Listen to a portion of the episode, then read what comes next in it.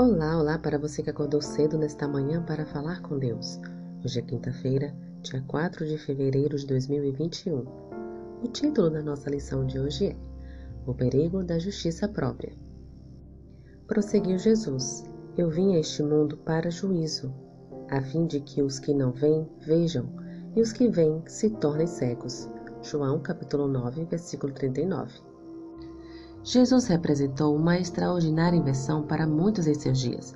Embora sua mensagem tenha exercido apelo sobre alguns fariseus e ele tivesse alguns amigos entre eles, as narrativas dos evangelhos frequentemente apresentam suas devastadoras advertências e críticas a essa classe, como no capítulo 23 do Evangelho de Mateus. Os fariseus eram as celebridades religiosas dos dias de Cristo Especialistas na arte de externalizar religião, com o tempo eles passaram a ser identificados como hipócritas consumados.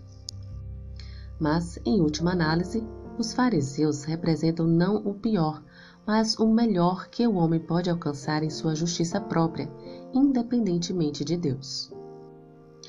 É fácil para o leitor moderno aplaudir a severa repreensão de Cristo aos fariseus e, sem perceber, torna-se vítima da mesma atitude deles. Como certo professor de uma escola cristã que, depois de contar a parábola do fariseu e do coletor de impostos, disse às crianças de sua classe ao concluir: Bem, crianças, agora vamos inclinar a cabeça e agradecer a Deus porque nós não somos como o fariseu. Facilmente podemos pensar que nós não somos como o fariseu ou como aquele professor. Assim, é a condição infecciosa e enganadora do orgulho espiritual em todos nós.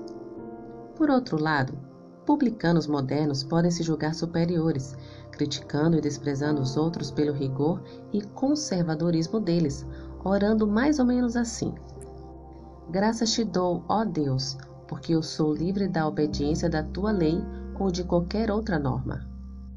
Nesse caso, eles são apenas objetos de outro tipo de engano tenho visto acalorados debates entre conservadores e liberais da igreja. Mas, no mundo, eles são iguais e vítimas do mesmo pecado, o orgulho. Cada grupo tem o próprio método para agradar a Deus. Os conservadores sabem que o método é fazer. Os liberais pensam que nada têm a fazer e julgam que, por isso, são livres da obediência e do compromisso.